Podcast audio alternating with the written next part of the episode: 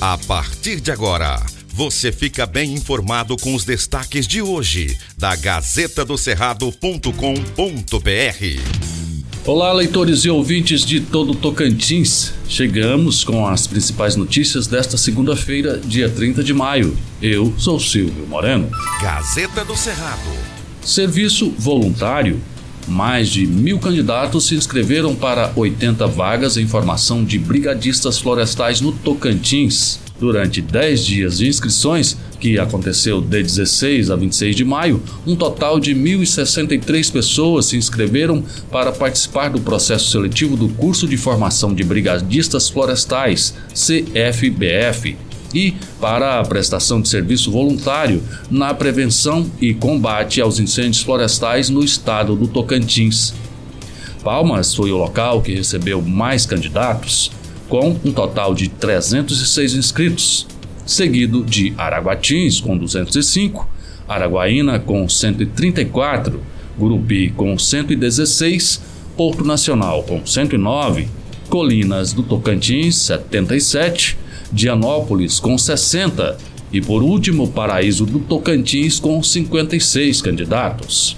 Os 1.063 inscritos vão disputar 80 vagas disponíveis distribuídas nos oito municípios do estado. A próxima etapa dos candidatos é o teste de aptidão física, o TAF, que acontece nesta segunda-feira. Gazeta do Cerrado. Criminosos usam dados vazados para roubar valores do saque extraordinário do FGTS de trabalhadores. O golpe no saque do FGTS vem causando novas vítimas. O ataque consiste em roubar o valor do saque extraordinário do FGTS de até mil reais liberado para trabalhadores com saldo em contas ativas no fundo de garantia. O dinheiro, que pode ser movimentado pelo aplicativo Caixa Tem, disponível para Android e iPhone, está sendo desviado a partir de invasões ao app. Para isso, bandidos usam dados legítimos do usuário os golpes no FGTS são estratégias criminosas em que golpistas roubam o dinheiro disponível do saque extraordinário do FGTS usando dados cadastrais das vítimas.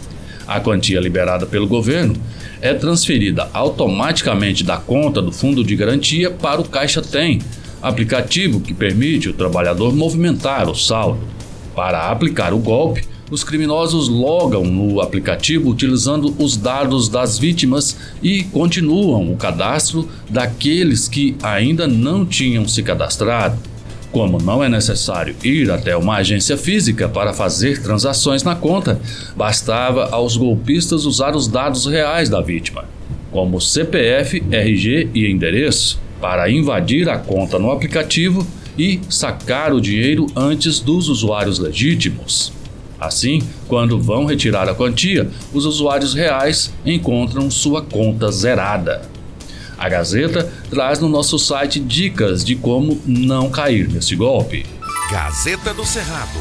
Esposa mata marido. Uma mulher de 31 anos matou o marido de 30 anos a facadas na Arce 102, antiga 1006 Sul, no sábado, dia 28. Segundo as informações da Polícia Militar, após cometer o crime, ela fugiu com a ajuda do irmão em uma motocicleta.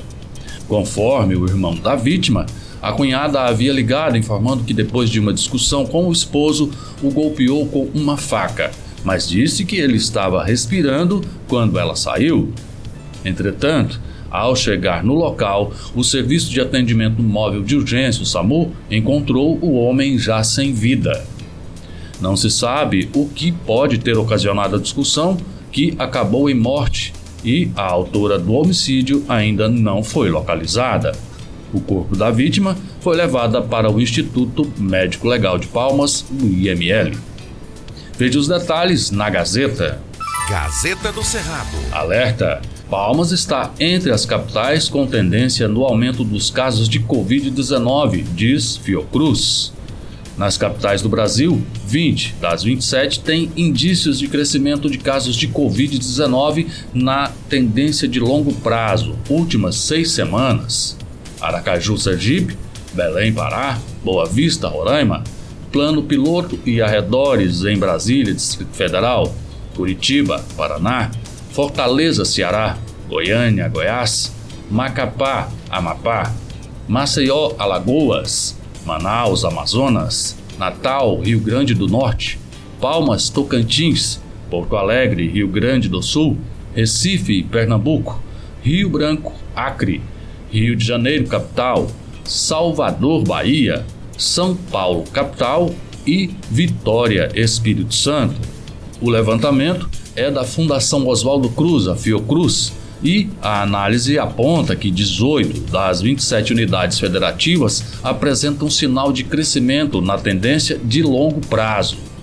De acordo com a Fundação, a previsão é de continuidade da tendência de aumento dos casos de Covid-19 em todas as regiões do país. Cerca de 48% das ocorrências de síndrome respiratória aguda grave registrada nas últimas quatro semanas foram em função da Covid-19.